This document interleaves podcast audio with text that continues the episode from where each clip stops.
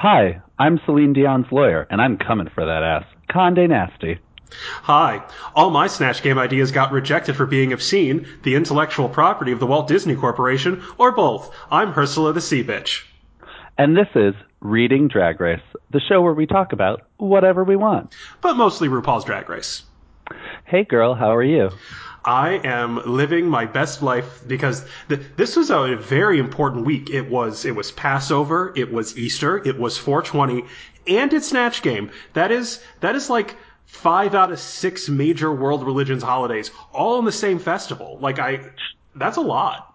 Truly the high holidays. As a urban-born person, I have been to Passover so many times, but I am myself Irish Catholic, and between the Holocaust Museum volunteers that I, engaged with, and many Jewish friends who I have that have moved to New York, San Francisco, LA, or New York, I no longer have any Passover to go to. And I've had conversations with Jewish friends who are like, you should really just host a secular Passover yourself. That's frankly what I was doing. And all of my Catholic friends are like, that would be sacrilegious and a violation. And all of my Jewish friends are like, no, you really respect and honor the tradition, which is why you want to do it, which means it's okay for you to have a Gentile's Passover. But I cannot bring myself to do it. This is the one time I'm going to give a unsupported shout out to things. Google RuGada. It's the one Tumblr still operating after the pornpocalypse, and it is just like a series of stills from Drag Race set to the Seder questions, answers, and procedures, and it is a little piece of genius. I will keep that in mind. I have to say, I just looked up RuGada and its images, and it looks like a bunch of Hungarian amateur bodybuilders, and I'm not mad at that either. So definitely look up, definitely look up RuGada. I'm really loving this look you're rocking today. I rarely see you in a pageant gown without a corset. Aww. Your tentacles make it look like Nina West's moving dress. I kind of wonder if that's where she got the idea from. Well, who do you think loaned her the boy dancers to make that work? Oh, look at you. She is your kind of queen. She definitely is. I saw her and Brooke Lynn and Honey Davenport and Silky Ganache at Roscoe's on Thursday. She is definitely your kind of queen. I fucking love that bitch. It was hard to not get up and ask a question and have it just be, Nina, can I get a hug? Speaking of hugs, is Honey Davenport okay? Is she I've seen her Instagram work. She is clearly turning it out. She has taken the lemons and made lemonade, and I love her for that. But I also just want to know that she's okay, because she looked really sad in a way that made me feel extremely sad. So I just want to know that she's good. It's funny you say that. That girl down the street has been engaging with her a lot over various social media platforms, and they are now DMing and very friendly. And that girl came with me to Roscoe's. Honey seemed great. I think that, honestly, I think that this show has set a new standard and pushed the art form further for drag queens across the board.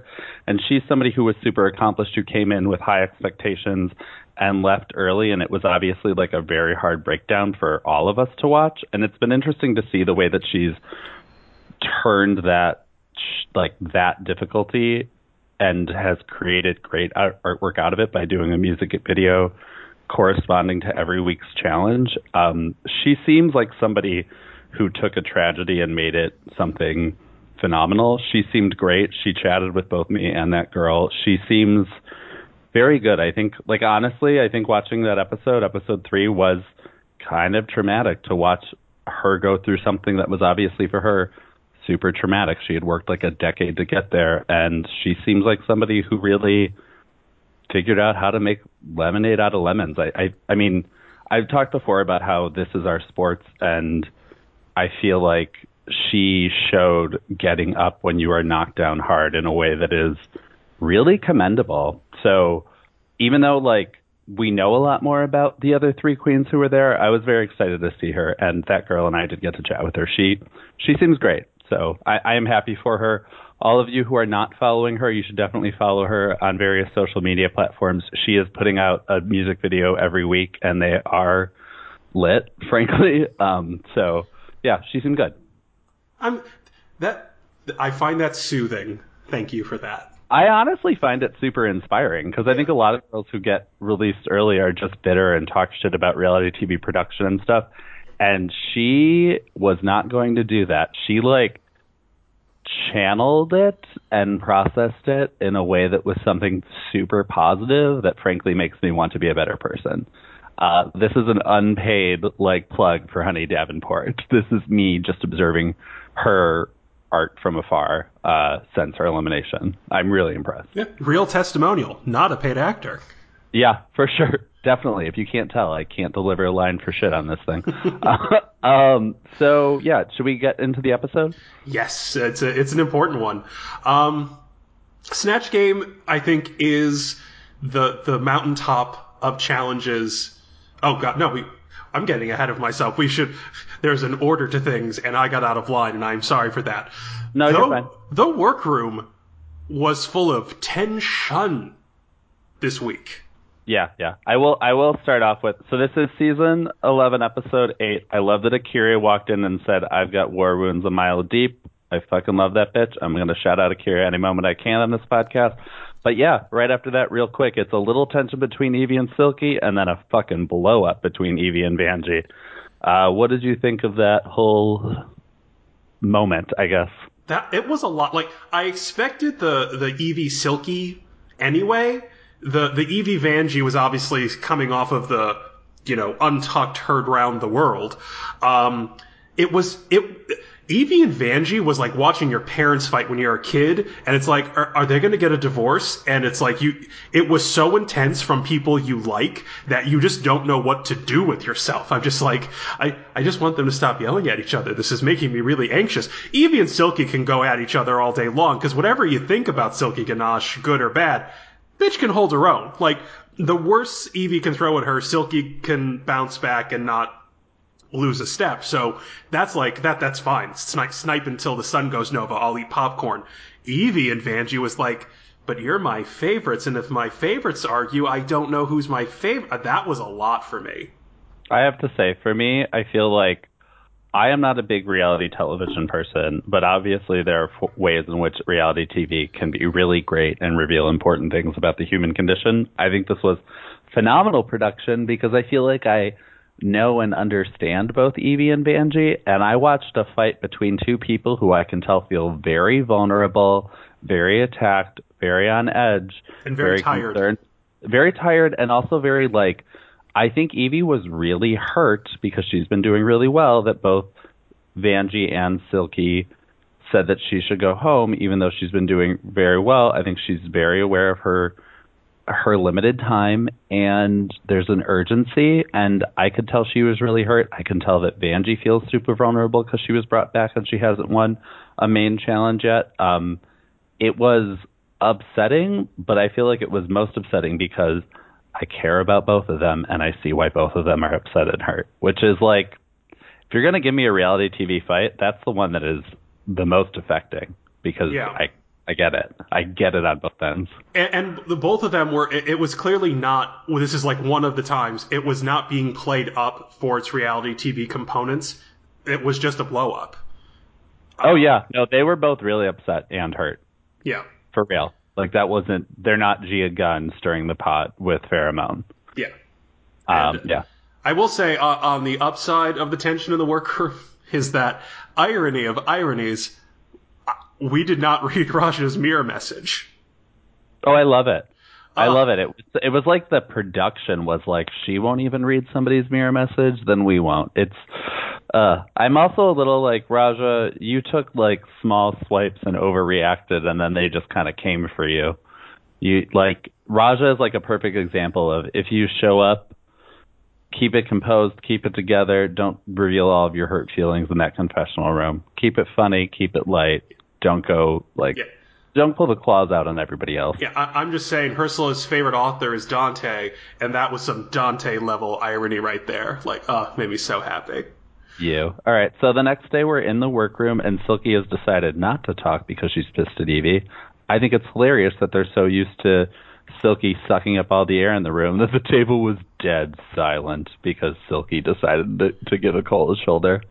And I just sat there thinking, you know what? Right or wrong, Yvie got Silky Ganache to not say a word, and I think you can get a MacArthur grant for that. Like, that's a... Preach.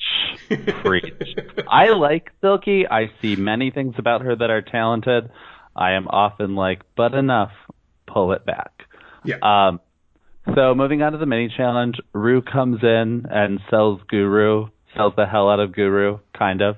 Can I be brutally honest and hear this safe space with just the two of us? Yeah, I know you're going to, because you're clearly loving reading Rue this season, and I'm making space for you, honey. Give it to us. Spill all the tea. I expect that book to be the worst parts of What's the Tea? There, I said it.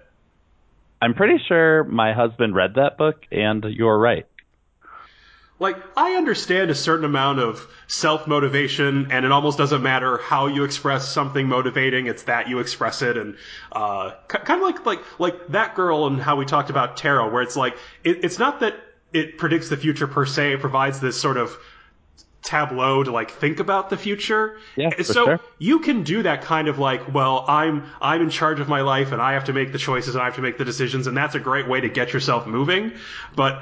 In the later era, it has drifted into, occasionally, straight-up unqualified psychological work. Like, there's a line between aphorisms as motivation and you are fundamentally dismissing or misunderstanding some pretty core dynamics of abuse or trauma in a way that is, it's not fun anymore. Like, so... No, I think the basis of Michelle and Rue's friendship is that Michelle doesn't call Rue out on that line. Yeah, and this is why our friendship is based on something deeper. If you start psychoanalyzing people without a license, I will be right there to snatch that wig. Because I love you. Yeah, no, I gotcha. So we get into the mini-challenge, which is a self-help book pitch. Things of note during this challenge, Vanjie was being Vanjie and reading a card, and Rue called her out because Rue and Michelle seemed to be, like, making Vanjie self-conscious and embarrassed. I'm going to say right now, I feel like Vanjie has a ton of commercial success that has to do a lot with Vanjie being Vanjie off the cuff. When Vanjie's on a microphone making fun of Farrah after Farrah told a stupid story right in front of her, Vanjie's gold. Not self-conscious Vanjie, riffing as, like, a salt of the earth stand-up comic in front of an audience is fucking gold. I really wish that Rue and Michelle understood that and weren't so... At this point, I don't feel like they're doing Vanjie any favors. I'll just say that. And I feel like that was... I mean, that was such a tiny thing. It's silly that this is where I'm talking about this in this podcast. But on whole, I feel like they're really not doing her any favors. And that was just a moment of like, just... Fucking let her look at the cue card. She might have been reading her next line. You don't know. Leave her alone. But I digress. She was also hilarious when she did it. She was hilarious. It's like in the team challenge with Brittany when she like called her when she like accidentally used her name. It was like even her mistakes are hilarious, and you got to give those room to breathe because they're hilarious. Yep. Completely. I want them to back off of her a little bit. Plastique's no personality, messy makeup thing I thought was a smart move. Just, you know, conceptually. Silky's was all about food and being fat. She delivered it very well, but I don't go up for fat girls making fat girl jokes the whole time. It's not complicated or sophisticated or particularly interesting to me. And as we learn later today, later in the episode, Silky is entirely capable of being that funny, if not funnier, leaving those jokes alone. And I recommend that she leans into T.S. Madison. But Rue obviously loves that shit because he was dying. Brooke Lynn was my favorite with her little advice book that was, you know, sleep with your boss, lie on your resume. Hillary Clinton called it sad but true. I thought she's who would have won for me, but I get why Silky won the mini challenge. Yeah. Any other thoughts for you on this? I did enjoy that Brooke Lynn looked like Katya. You wear that wig, if you're a blonde woman and you wear that cut, you're going to look like Katya even if you don't, but it was still fun for me. Oh, for sure. I love that Akira and Brooke Lynn Hytes is like quick drag is just girl. Like years beyond the other two. I mean, I will say as somebody with a complexion similar to Brooke Lynn, I know exactly what she is doing to get it done in that time frame, and it's exactly what I would strive to do too, though it would take me longer.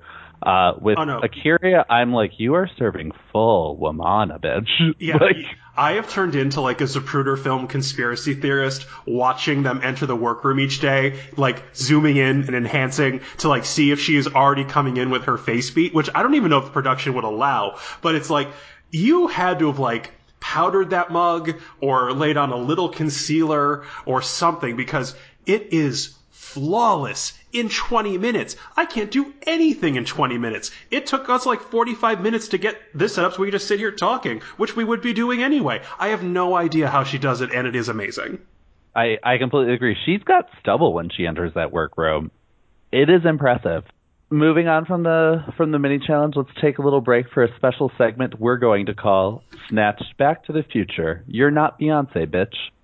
So in this game, I will be naming a previous season and a character that was played on Snatch Game.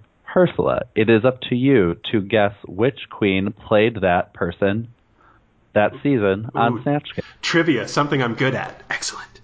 Something you are very good at. You are like Guy Branum's spirit animal. Actually, I think you're Guy Branum and Louis Vertel's love child. Which is ironic because you're also Peter O'Toole's great-grandmother. Do the fans know that yet? I like to reveal the temporal causality loop slowly. You don't want to confuse the children. It's too funny. Anyways, I did actually went onto my cousin's Ancestry.com family tree this week, and it was pretty hilarious to be like, oh, this is the aristocratic branch of my mother's family that was like bouncing across the Atlantic on that like top deck of the Titanic way left and right. And these were like people starving during the potato famine in Ireland who have one boat ledger that they really needed. It was a trip. Anyways, I digress. So let's get to Snatched Back to the Future. You're not Beyonce, bitch. Season 2, Carol Channing. Pandora Box, obviously. All right. Season 8, Carol Channing. Oh, Bob the Drag Queen mixed with, what did she say? Uzo Aduba, which was hilarious and offensive. Her name is Uzo Aduba, and I feel like we need to stress that. It is a very straightforward name to pronounce correctly. I think that was a great Carol Channing-ism, Bob. It was. All right. Season 3, Tina Turner. That was Shangela. That was... Yep. That was the diamond in the rough moment for me, where it's like, this is not a great Tina drag, but I get what Rue sees when you act this way. Oh, for sure. Season 4, Beyonce. Ooh, season 4. This is the problem. There are so many Beyonces, and if I can have a moment, stop trying to be Beyonce. J.D. Salinger has given more substantive interviews than Beyonce Knowles Carter. Stop it. The Queen of England doesn't give interviews because she knows that she has to be everything to all her people. And the less she says, the more her people can pour into that space to make her what they need her to be. And I think it's something our queen, Beyonce, also understands. Like I'm in the middle of watching Homecoming. And sure, there's like snippets of narration where Beyonce's talking about what she's doing and what she wants to be doing, but that is carefully crafted narration, and it's the most words not in song you've heard her say in the past 15 years. She is a famously reserved woman, which means there is no starting point for an impersonation, and you also don't look like her, so stop it. No, completely. Thank you for coming to my TED Talk. Yeah, no, Beyonce is like the epitome of a Virgo who's like, I'm going to quietly and reservedly not at all boast for my accomplishments, but be the most type A to the point that A+ is a joke. I want to reinvent the form. I want to write an essay that is so good that what would have previously constituted an A+ essay will suddenly constitute a B essay, because I am the biggest Virgo and the baddest bitch. That is Beyonce. That requires a level of reserve that means you cannot caricature her. I concur. All right, back to the game. Oh, I thought I could dodge it. Season 4, Beyonce was Kenya? Yes. Season 10, Beyonce. It was Asia O'Hara. It's a name I hesitate to say out loud to you because I know you are still in your feelings about that Snatch Game. Oh, if she won the season, there's only two queens where I'm like, I actually don't recognize your win because it was such bullshit and I can see through production. Like, as far as I'm concerned, after Snatch Game, Asia was unofficially still there. If she won the season, she still wouldn't have won the season to me. Yeah, no, she absolutely deserved to go home for that atrocious Snatch Game that also, like, sabotaged the Vixen. Trash. All-Stars 3, Maya Angelou. Oh, Chi-Chi Devane, sweet summer child. Indeed. Season 10, Maya Angelou. Monet Exchange. Yep. All-Stars 2, Mae West. Oh, Alaska. That was so good. So good. Yeah, it was. That's actually somebody I would have previously considered doing that I think for a lot of gays was off their radar, but I remember watching her movies with my grandmother.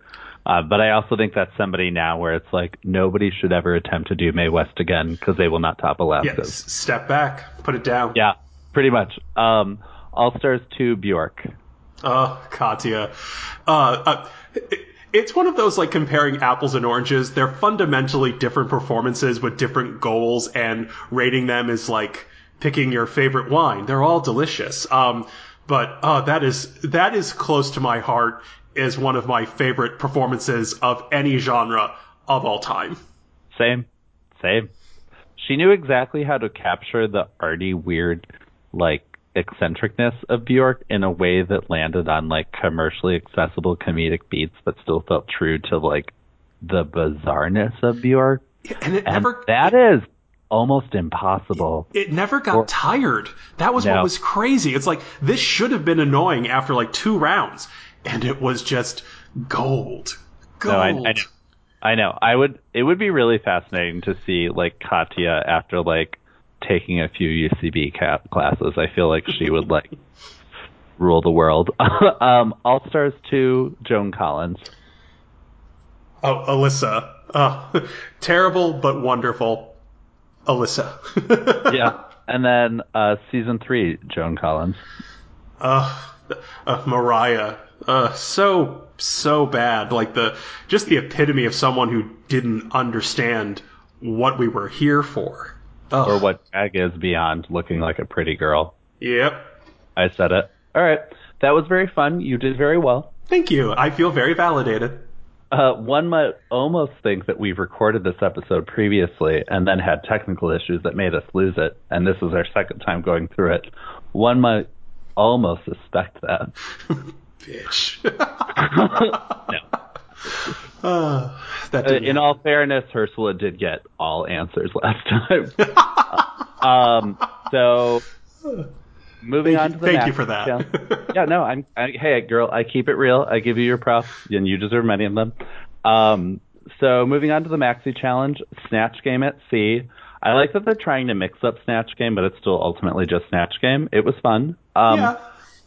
So right away we see Brooke Lynn and Vanjie struggling and having a weird kind of attempted intimate, comforting, reassuring each other moment in the workroom. Vanjie is trying so hard to keep focused on this competition and keep her distance from Brooke Lynn while still being intimate with Brooke Lynn, and then she's sort of seeking friendship and solace with Akira and Silky. But I feel like Brooke Lynn is not dramatic or shady, and they have very different strengths. One is chaotic good and one is lawful good, and I feel like, I don't know, I'm watching and I'm like, I get what Vanjie's doing, but also I think you should just, like, whatever is happening between the two of you, this is a person who cares about you. Like, you can, I'll say this, if Ursula and I were ever on Drag Race together, I know that I would be helping Ursula construct her garments. I would be pinning things inside out for her and talking to her. I'm sure I'd thread a bobbin or two. I also know that Ursula would be teaching me how to deliver a line and how to hit a note so that I didn't go home because of sisterhood and solidarity, and we care about each other. And I watch these moments between Vanjie and Brooke Lynn, and I'm like, Vanjie, just lean in. Just fucking lean in. But I get that. And don't worry, I would absolutely highlight your script with where you place the accent to be funniest. I would be there for you to do that. I know you would, and I know that I would help you a lot with your garment construction. Well, and that's that. Well, like the Greyjoys, we do not sew. Oh my god. There's a temporal artifact. Anyone listening to this in the future, season 8 of Game of Thrones is currently running, and it's all everyone else is talking about. Yep. I like seeing them together. They have this like unaffected quality that is shocking for reality television. Like Brooke Lynn and Vanjie have achieved in like 6 seconds of screen time what not a single Bachelor couple has ever achieved: the sensation of genuine human affection.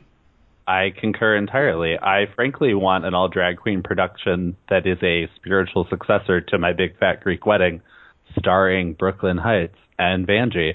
I think it would be super charming and compelling and believable. You know, we could probably get Lainey Kazan and Andrea Martin to do it. I think they'd be on board and they'd be a natural fit. I agree. All right. So we have the special guest come in, Jinkx Monsoon, the queen, corseted for the gods. How'd you feel about seeing Jinkx giving us her Edie voice off the top? Oh my god, I can't even I wouldn't even attempt to do Jinkx doing Little Edie out of respect for my queen. I was like high on life the entire week when I saw her in the promos. When she swanned into the courtroom as the grand dame of the modern theater that she is, I flooded my entire basement. It was so good. And the only thing I was worried about is that she like bruised a kidney because she was cinched for the gods. Like, it was, she looked amazing, but I'm just like, I'm worried you hurt yourself. I appreciate why you did it, and you look great doing it, but that is a very tight corset. Dear Lord. I hear you. Maybe I'm just used to suffering for beauty, but I think that the hip padding might have given you that proportionate sense. I think it was uncomfortable, but fine. I fucking love Jinkx Monsoon. I love her so fucking much. She's exactly who you bring in for this. I loved Little Edie before Jinkx did it, but I'm so glad that more people got exposure. Yeah. I fucking love her. I love that this is the legacy season. I want every season to be a season where RuPaul brings back the queens we fucking love who slayed a certain challenge and provides advice to the girls. I fucking love Jinkx Monsoon. I'm here for it. I'm glad they had Trixie. Like, I love it. I don't want this to like stand alone and be like the legacy season. I want every season to be a season where they pull girls back from the canon. Yeah, I loved that she was as amazing in this as Alyssa was with the runway and dance coaching. It was just it's like watching a samurai movie where you like you bring in the master blacksmith to make the sword that will kill the bad guy. It's just like, her advice was so on point and so concise. Like, it wasn't just the edit. That was like she, with surgical laser precision, walked in and said, here's what you're not doing correctly to make this work.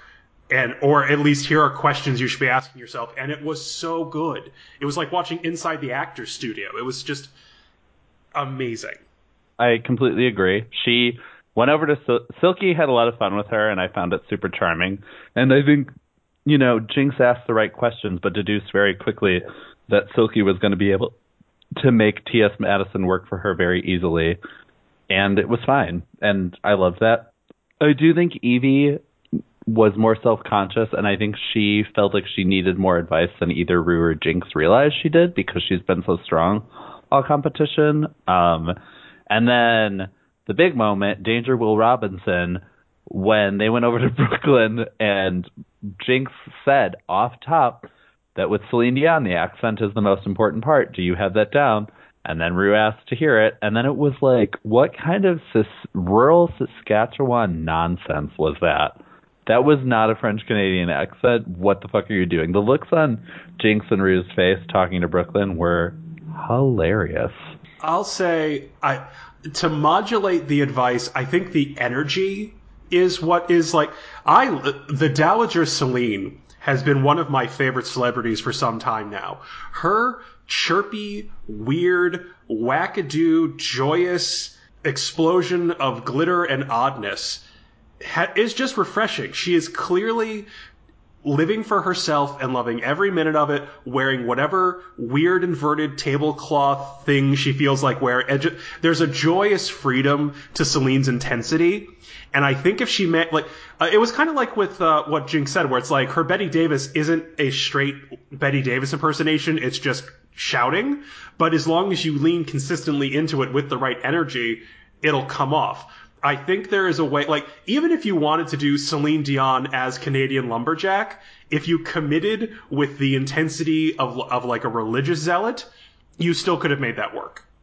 I mean, I agree. I feel like Brooklyn was making the wrong choice for so many reasons and had nothing right in her selection. Moving on, Nina West, the Joan Worley and Harvey Fierstein debate was a very cute banter between Rue and Nina. I liked that. I liked both of Nina's ideas, though it's one of those, like, every so often it keeps being driven home that they can't do fictional characters what feel like copyright reasons, but that doesn't really make sense because, you know, it's not like Saturday Night Live needs permission to parody fictional characters. It's parody and it's protected under fair use. Ursula's read some law books. But it was just like, you weren't doing Harvey Fierstein, you were doing Harvey Fierstein's Edna Turnblad from Hairspray. And I think had she been allowed to just do Edna Turnblad, I think she could have spun that, incorporating both Harvey Fierstein and Divine's interpretations of that character to create something a notch above. Well, don't get me wrong, it was a very good performance, and I'll get to who I think should have won later, but I think this weird, like, anchoring it to the actor playing the character to maintain the pretense that you're not violating copyright laws is weird and manifests itself in exactly these kinds of problems. Yeah, no, I get that. Both Vanjie and Plastique, I thought, did a really good job of choosing characters that were appropriate for them and the way in which they can deliver funny in a way that seemed very, like, you really thought about this and made a conscious decision. And it kind of felt like both Rue and Jinkx were trying to I felt like Rue was trying to make them self-conscious, and Jinkx was like, well, are you a one-trick pony? Is this something you've done before? Are you sure you'll be able to harness real humor out of this? But I think they both made wise character choices that suit them in their delivery.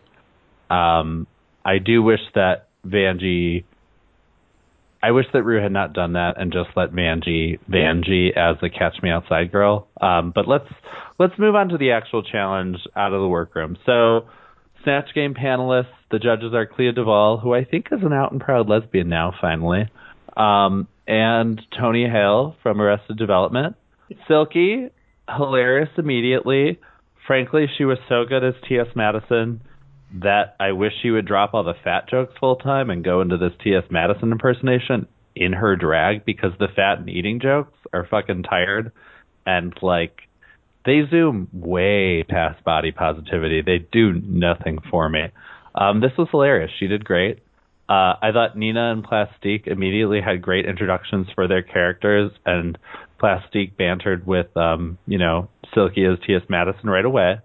Do you have any thoughts on any of those three? I think it was a little unfair to tag Plastique for doing, quote-unquote, another Asian nail tech, because that's not really her fault. She was literally asked by other people to do Asian nail tech in Why Gotta Be Black Panther, which I think is not her fault and should not alone force her to choose a new character for Snatch Game, which she achieved very well.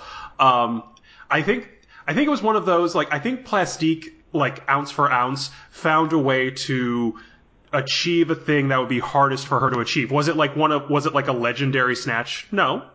But it was good, and it was good from someone where I think going in, everyone would have questioned, can't she make it good? Yeah. So when I was at Roscoe's, Silky did comment that after Rue talked to her, Plastique did come over and talk to Silky and Akira to help her refine her, like, Atlantic ghetto girl switch voice. And they did. And I'm going to say this. I hear you. I agree with you. I feel like here's the thing. Plastique might lean into that accent when she tries to do humorous portrayals in drag, but never is the humor actually just the accent. It does seem to be the space where she feels most competent performing comedy, but the joke is never actually the accent. She has pithy and appropriately intoned, like it is about delivery, the accent plays into it, but she is actually very funny, and she's 21 years old. She's not a comedy queen. I think that's the space where she feels comfortable making comedy, and she utilizes the accent as part of it. But the joke is not an accent, so I'm not going to... She's literally a Vietnamese immigrant doing a Vietnamese accent when she does comedic performances. She's 21.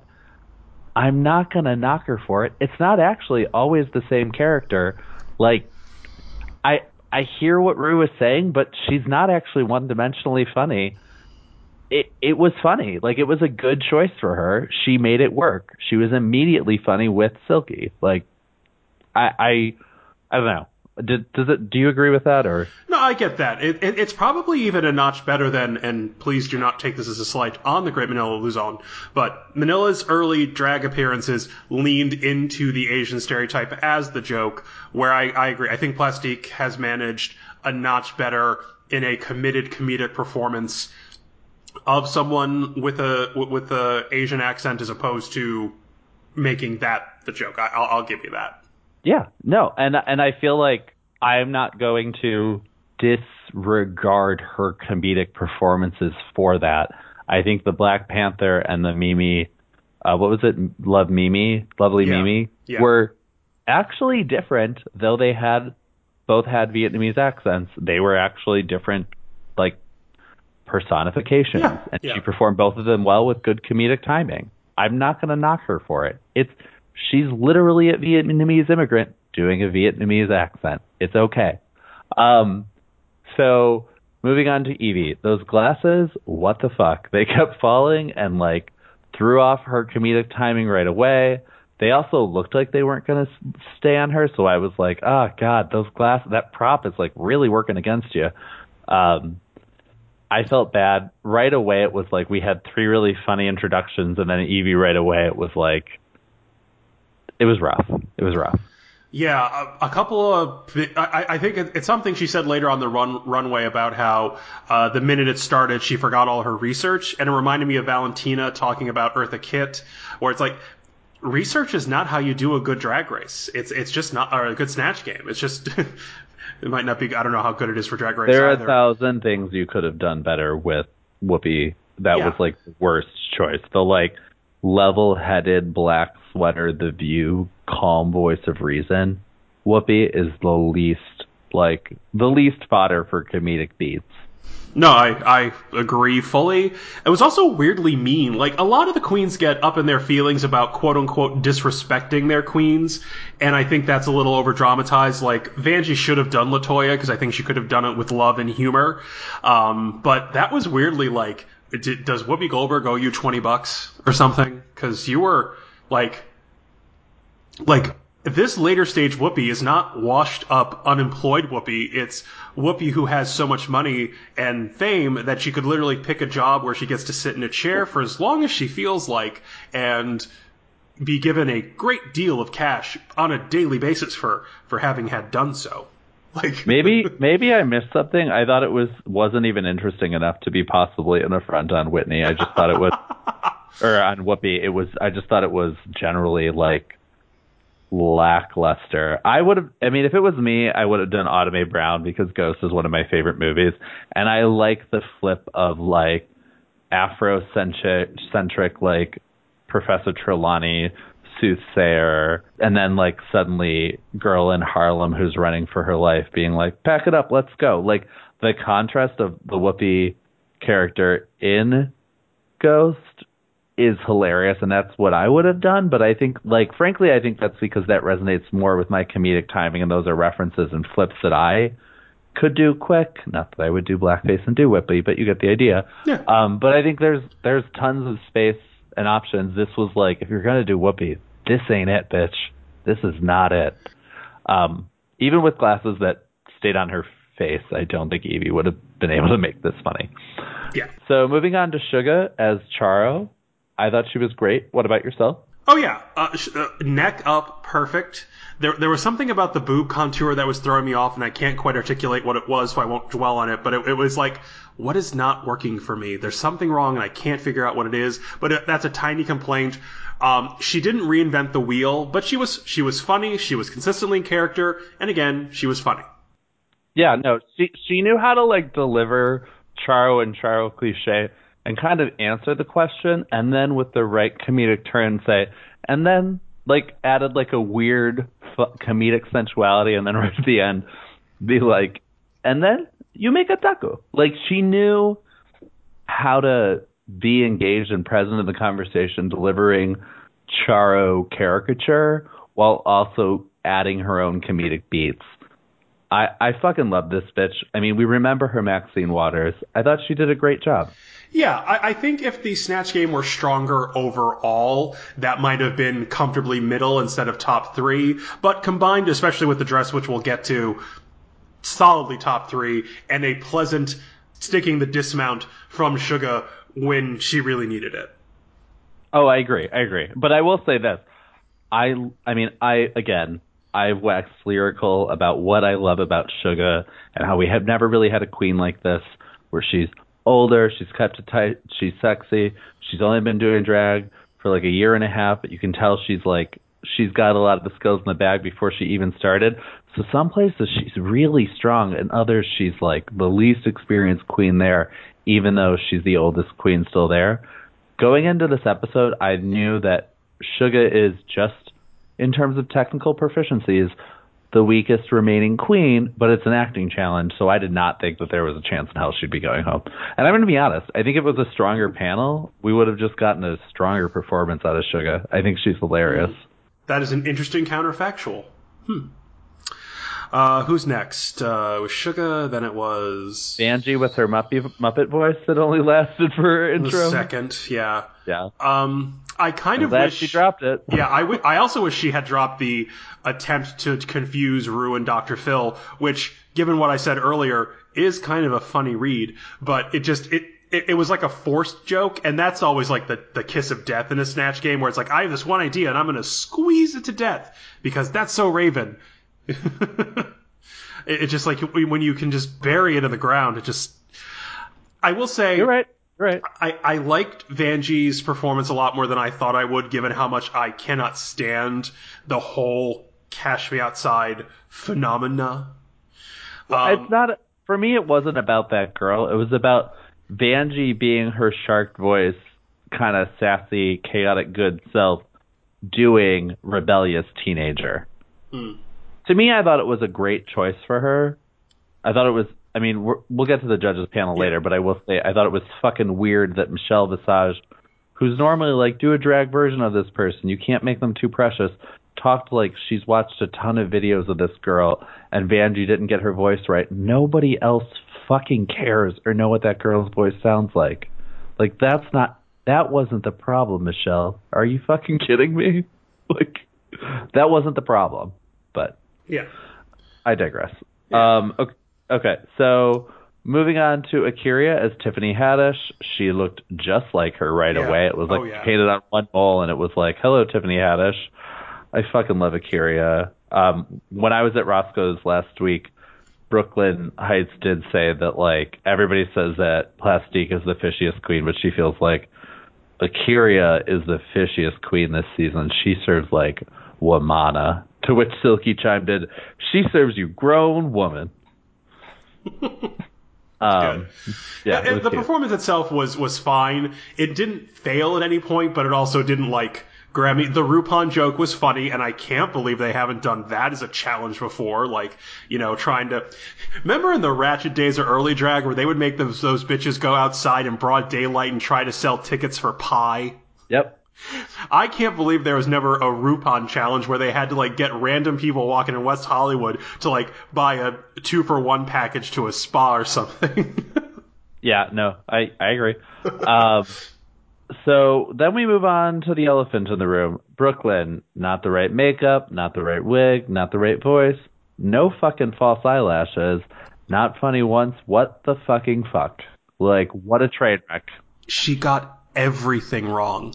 Literally everything wrong. She kept hitting her chest with an open palm.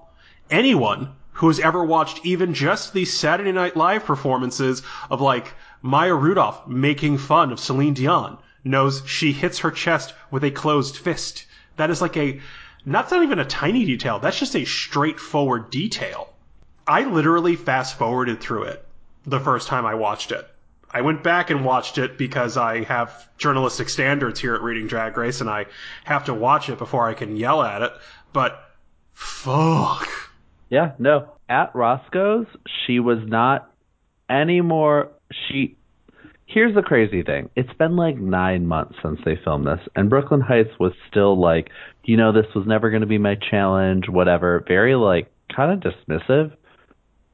I cannot fucking believe it. And we will get to the end of this episode, but if there's anybody I would have sent home, it would have been Brooke Lynn Hytes for this fucking abysmal train wreck. And I will readily admit, hearing her 9 months later still think that there was nothing better she could have done, this just wasn't her challenge, makes me like, well, I'm glad nobody went home that week, but also, if anybody was going to go home, it should have been your ass, because this was unforgivable.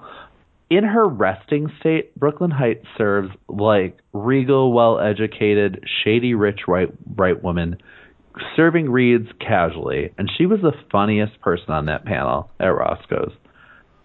If Brooke Lynn Hytes chose to do... There's so many characters that we don't know that well that Brooke Lynn Hytes, just being Brooke Lynn Hytes, could have done. She could have done Joan from Mad Men and had, like, borrowed one of Nina's breastplates and put on a red wig and had a fake cigarette and martini glass and just, like, mousily and sexily, like, adjusted her chest towards the camera and winked while shadily delivering reads for responses from the other girls. And it would have been hilarious. Like shady, regal, rich, white bitch, which is literally the energy Brooke Lynn gives off in her pajamas. So it was unforgivable to me. It was unforgivable. But I feel you. It was terrible. It was so terrible I couldn't watch. And I can watch anything. And the thing is, she is actually funny as herself. And there are people she could have played where she really would have just been being herself with the right costume and like two physical body language affectations that would have landed and frankly would have possibly gotten her in the top three. I cannot believe that she was so resolved that she just like, there was no way she could have done well. It was bizarre to me. I also almost asked a question that was like, you realize you're fucking funny and you could have just picked an actress like you, dressed like her. And Nicole Kidman. Literally. Reese Witherspoon. Any of them. Seriously. Because she's actually just funny as herself. What the fuck? Oh my god, she could have done Sansa Stark. Like, and also, I guess it would have been Sophie. Queen of the North. Sophie Turner, World of Wonder. Sophie Turner. Whatever. Yeah, no. And that would have been very Queen of the North. And that Sansa serves regal, rich bitch shading you. And frankly, like, there are so many things she could have done. It was so stupid. It was the stupidest choice. Moving on to the Snatch Game. So Nina's mid-show change. I thought it worked, but I wish she stuck with one or the other. Probably primarily Harvey Fierstein. Yeah, I'll say this. The snatch word gag killed me. Killed me. That was amazing. I love that she had like the card that was like clearly handwritten, but also like gorgeously achieved. I was like, that is crafty, but it's good crafty. And I can't believe they've never mixed. I bet you anything that the next All-Stars variant on Snatch Game is Snatch Word, because that was incredible. And I love that Rue just yes-anded it to infinity and was like, I will absolutely play Password with you, because that's one of those shows that Ursula loved on the 80s. The greatest regret of my life is that I will never have the opportunity to play Super Password with either Lucille Ball or Betty White. I feel that loss deeply. Oh, you.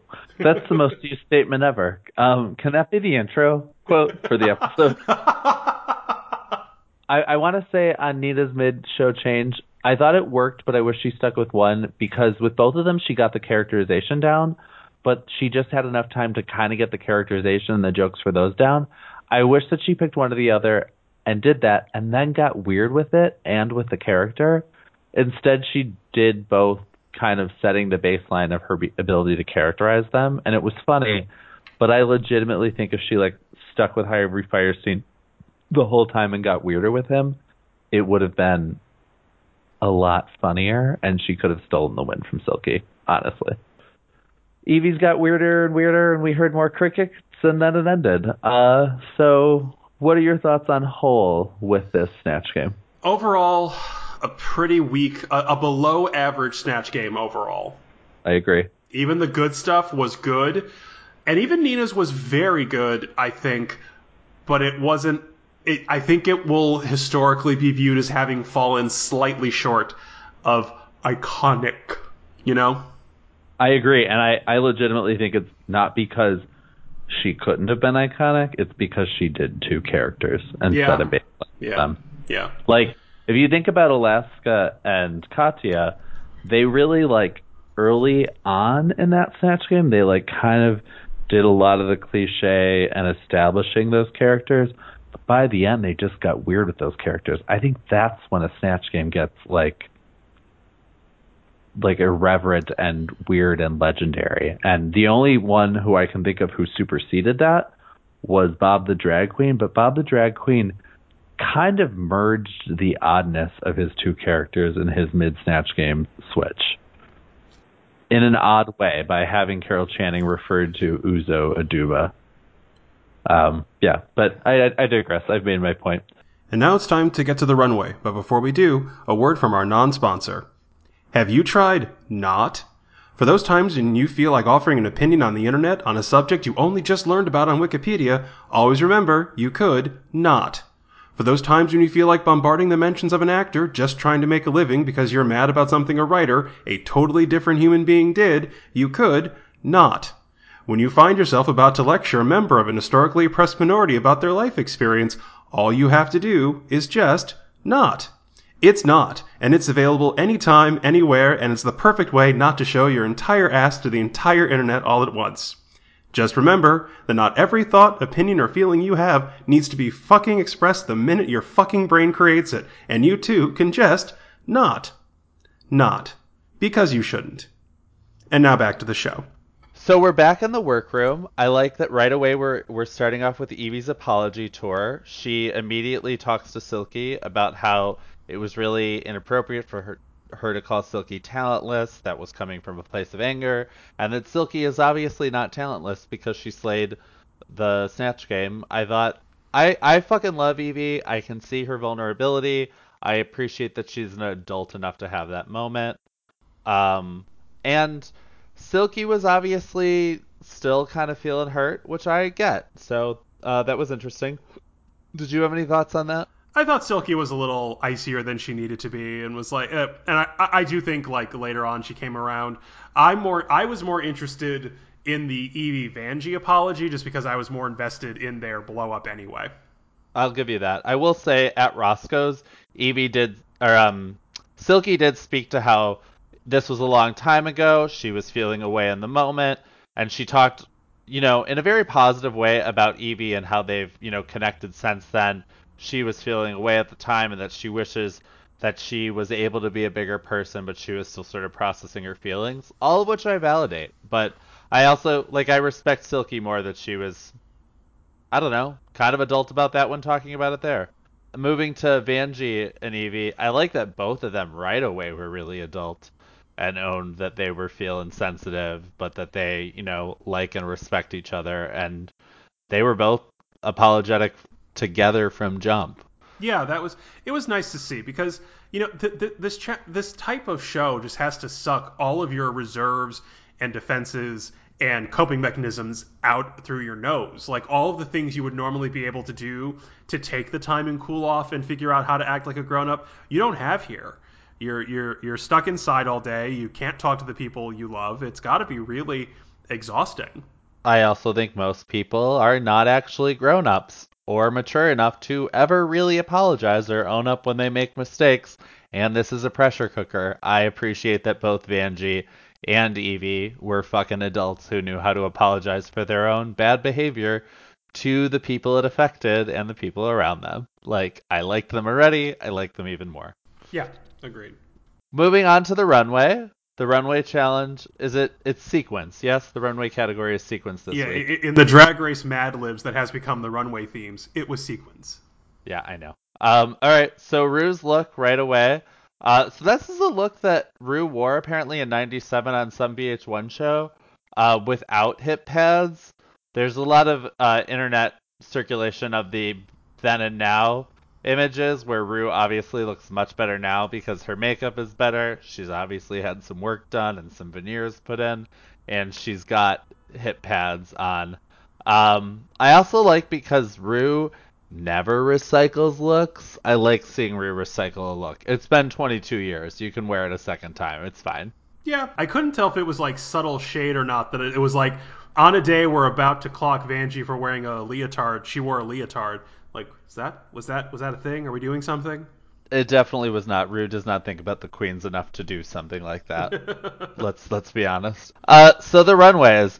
I fucking loved Akira's runway look. I loved the way that she did her eyes and the individual eyelashes to give you feline. I like that it was like a striped cat or zebra print, and then she had the actual tail. I think it was intentionally zebra. I liked it a lot. It was a good look. It reminded me of Shelley Long's "It's Missing a Bead" dress from True Beverly Hills, and that made me very happy. Oh, you. Then moving on to Nina West in her Paul Revere drag, which frankly, I'm much more of a European than American history buff, but I love anybody who didn't clock this as Paul Revere. That was great. I'm sure Nina has this from one of the thousands of productions she puts on in Columbus that all the gays go up for. But I'm glad she brought it here. It was fun, and it was definitely feminine enough for this runway. What did you think? I would have liked it more as a gown than the cocktail length, but overall, love the jacket, love the hat, love the look. Her face was beat. Normally she gets a little red for harsh makeup, and I think she really nailed it this week. Oh, so I felt like the cocktail lake dress was kind of great because it made it like clockably, visibly like, that looks like Paul Revere, and then, oh wait, but that's also drag because it's a dress. Like, it manages to put it at that line so perfectly that I don't know, I loved it. So moving on to Sugar Cane in an aubergine flamenco dress that was very ornate and detailed and structured. I loved this. I don't think the aubergine, like that dark purple, necessarily resonates as well on television. I bet it's fucking breathtaking in person. Rue said that it was one of his favorite looks ever on this runway. And I will readily admit, this is my favorite color. I am certain if I was walking through a museum or like a fashion house with my husband and we came upon this dress, he would lovingly squeeze my hand, knowing full well I will need like 20 minutes and say, I'll be back in 20 minutes, and just walk ahead, knowing that I will be walking around this dress with my jaw dropped like the card-carrying homosexual that I am. I loved it, but this is like, aesthetically and in terms of color palette, like completely up my alley. Frankly, if I did this runway, it would have been that color, and I would have possibly been in the bottom three because Sugar Cane's dress would have like blown me out of the water. Yeah, no, I loved it.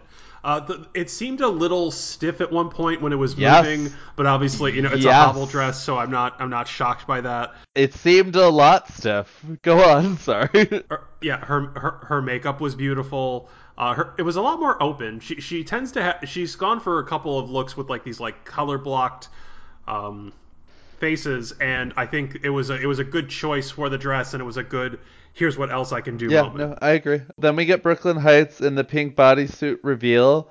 That whole runway was a dancerly performance, which you can say of all of her runways, but this one was like at another level, legendary. She definitely sold that garment. Both looks themselves were underwhelming, but the performance of that runway was everything. It was fucking everything. Yeah, I'll say this. It met Reveal 101, which is that both looks have to be good. Like, had she stayed in the poncho and the afro, aside from my general complaint about white people in afros, take it as read, it would have been a completed, well-done look. And then when it, you know, the reveal into the look was expertly executed, the new look was great. It does bear a lot of similarities to a couple of like the bandage bodysuits she's done before, but, you know, I think in the mad rush to get queens to show us something new, we forget people tend to have a wheelhouse for a reason. Joan Holloway wears, you know, mid-century jewel tones and updos because that's what flatters her. Like, this is a look that flatters Brooke Lynn Hytes' body and ability. So it's not lack of creativity alone that would send her back to this well. I agree. I completely agree. So Yvie had a very fun runway, and I agreed with the judges that the hair didn't really work with it. I also feel like Yvie, it had that, like, butt cutout, and Yvie just has too much of a lean androgynous male butt to be... It's not like it looks like this is androgynous drag. It's not even... Frankly, her butt isn't even androgynous. It is clockably male. And for me, this cutout doesn't make sense if you have, like, a small athletic man's butt. Like, I've got a huge ass, so I don't need to pad in drag. Yvie is not in the same boat. Like, if she's going to be doing something like that, she needs to be wearing padding, and she was not. Which, for me, took the look way down, but I loved the jumpsuit itself. Yeah, I kind of like the Peg Bundy wig. I get the complaint that it doesn't quite match the jumpsuit, but I will say, I wonder if that was just a technical concession. The revealed wig in the lip sync, spoiler alert, I don't know why you'd be listening to this before watching the episode anyway, so that's your fault. Look at your choices. The revealed wig actually did work really well with the jumpsuit, and I wonder if it was just like, what do I have that successfully hides the reveal wig? And that's just life. Yeah. No, I agree. So then Silky has a beautiful blue sequin pageant gown. It's classic and lovely and suits her well. It's nothing that's knocking my socks off, but I love it. She looks great in it. Plastique. Hers was a little different and had an aquatic feel. The color was interesting. The way that the sequences were sort of extra large was interesting. It was also unfortunate that she had that water splash color that was the same, very similar to what Brooke Lynn Hytes wore either week 2 or week 3 for the What's Your Sign challenge. Yeah, I think it was week 2. But yeah, I feel like a lot of people kind of felt like Plastique was kind of copying something Brooke Lynn did, but like if you really look at it on its own, I thought it was good and it was interesting and different than what we've seen from Plastique thus far. I loved it. My only complaint is that it's this thing when you do like that stiff bodice off your chest that when you turn sideways to walk, it's like a dinner plate stapled hovering 3 inches above a boy chest. It's one of those, like, I'm not even saying she'd be wearing a boob plate per se, but it's like, it's a real thin line for me to have that, like, rigid off-the-body bodice that doesn't then emphasize this huge air gap when I look at it anything other than dead center. So that left me a little cold, but overall it was a beautiful look. It was something we hadn't seen before. Very well done. Yeah, no, for sure. All right, so then the judges' critiques... Safe are Plastique and Akira. I agree. Yep. Tops are Silky, Nina, Suga. I agree. Bottoms are Brooke Lynn, Yvie, and Vanjie. I agree. I'm only going to I agree with your agreement. We're consensus builders here on Reading Drag Race. I'm only going to qualify... it's a critique I've seen elsewhere, and I agree with it as well. I feel like Silky got praised for doing a snatch game that was essentially being Silky and walking down the runway in a Silky dress, where Vanjie got red for doing a snatch game character that was being Vanjie and walking down the runway in a leotard. Yep. Yeah. That's accurate. That is accurate. Frankly, I would have put Vanjie as safe, and I would have put... Yeah. I would have put Vanjie as safe, to be honest. I think... But they always have to have a bottom three, but to me... I guess the Vanjie is bottom three, but... No, the bottom two was such a foregone conclusion. It was like when you kept all 6 members of Team Mariah on stage. You knew you were in the bottom. Let's not even pretend. Had she called Plastique, Akira, and Vanjie safe, it would have been like a dun-dun-dun moment for Brooke Lynn and Yvie, where it's like, no. It's you, and you know it's you. Your reveal might save you on the show, but it will not save you from a lip sync. Yeah. No, I agree. So Silky won. What did you think of Silky winning? I think it should have been Nina, but I fully acknowledge that I am not objective when it comes to Silky Nutmeg Ganache anymore. my mild antipathy for her antics in the workroom have rendered me unable to rationally analyze Silky's looks. I think she did a good but not stellar, a very good but not iconic Snatch Game performance, largely playing herself. And I think her runway look, while perfectly executed, is something we've seen literally every runway. So I was just kind of I think it was Nina's win because she was more creative. It was funnier. I loved her runway look. And it's clear she is incorporating the judges' critiques in terms of that corn dress, even for its failures, was clearly an attempt to incorporate the judges' critiques on her shape. Her book in the mini challenge about dressing like a linebacker was funny because we all know she has super broad shoulders. So that was everything she's been doing. She's a queen in her late 30s? Late 30s. She's 39. Okay. She's 39, yeah. Okay. From, a medium-sized Midwest town where I think the collective complaint or fear for her was going to be, you're a big fish in a small pond and no one's ever pushed you out of drag that was invented while we still use gaslights.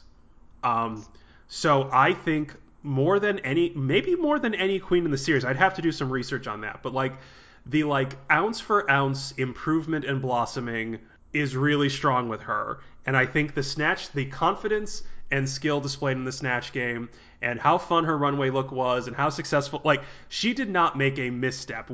Except maybe doing two characters, but she did both well and I liked them both, so I can't be that mad. But it's just I'm not mad at all. I think that Nina West is somebody who, if she went in there feeling confident and had her best friend to be no, bitch, you do this character well, she would have blown Silky Ganache out of the fucking water. I think this matters so much to her that she chose two characters that she could do well. And in the way that we would all get in our own ways by getting in our own heads in this, she did. I think we all know that the person who would have been capable of delivering the most mind-blowingly impressive Snatch Game was Nina. She did a great job. We all know with reassurance that she could have done an epic, legendary, resetting the whole thing Snatch Game, which is why when Nina West is in town doing a performance, I will be buying tickets from here on out. She does, that was a great Snatch Game. We all know it could have even been better. I'm going to see her live whenever I can. That's how I feel about it. Agreed. Yeah, no, she's great. I mean, let's not forget that televangelist challenge was one shot. Yeah. Nina did better than any of us imagined anyone could have in one shot. Yeah, agreed. That I will respect for days. So, all right. So, let's see. Where are we now? So the bottom two are obviously Brooke Lynn and Yvie. They're lip-syncing to the song Sorry Not Sorry by Demi Lovato. What are your thoughts? It's not an exaggeration to call this the best lip sync in Drag Race history. And it's in the words of the great Sugar Cane, come on, Cirque du Soleil. Yeah, no, they both... I'll say this. This is what really sold it for me. We've critiqued drag queens for throwing every bag of... just hurling every movement they know how to do at the song without any sense of performing the song, and you can't critique them for that here. They were both giving very intimately themselves performances, but they still tied it to the song. And there were these great organic moments as a result where they would both hit the floor at the same time but then spin into entirely different movements and shapes.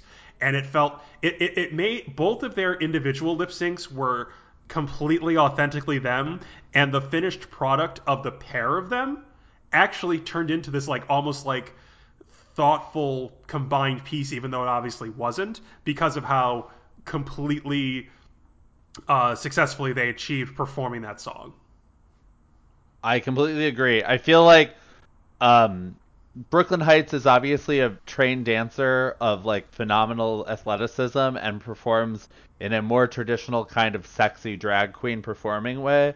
And That was on full display. Yvie has a similar athleticism and flexibility related to her cartilage deficiency and is kind of a weird, arty, conceptual queen who likes giving you sort of bizarro, fluid movements. Both of them performed the fucking hell out of that song with phenomenal athleticism that, like, synced, but also both performances were very much uniquely them. It was fucking epic. There is a reason why at 9:32 p.m. that night, Tatiana tweeted both of them that they blew her and Alyssa's dual lip sync out of the water. Like, good fucking job. It was phenomenal. Also, I love Tatiana. Yeah, I love Tatiana. Props for, like, respecting game where you see it. I love that. It makes me value her more, that she has the self-awareness to be like, oh no, someone did this thing very well, and that's not like it doesn't diminish Alyssa and Tatiana's lip sync. Not at all. To say that this was even more phenomenal. Like, you can, yeah. There's more than one phenomena in the world.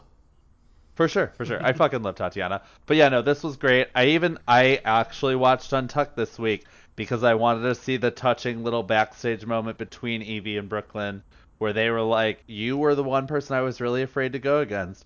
You were the one person I was really afraid to go against. We did something legendary. Like, and they both knew it. That was a great moment.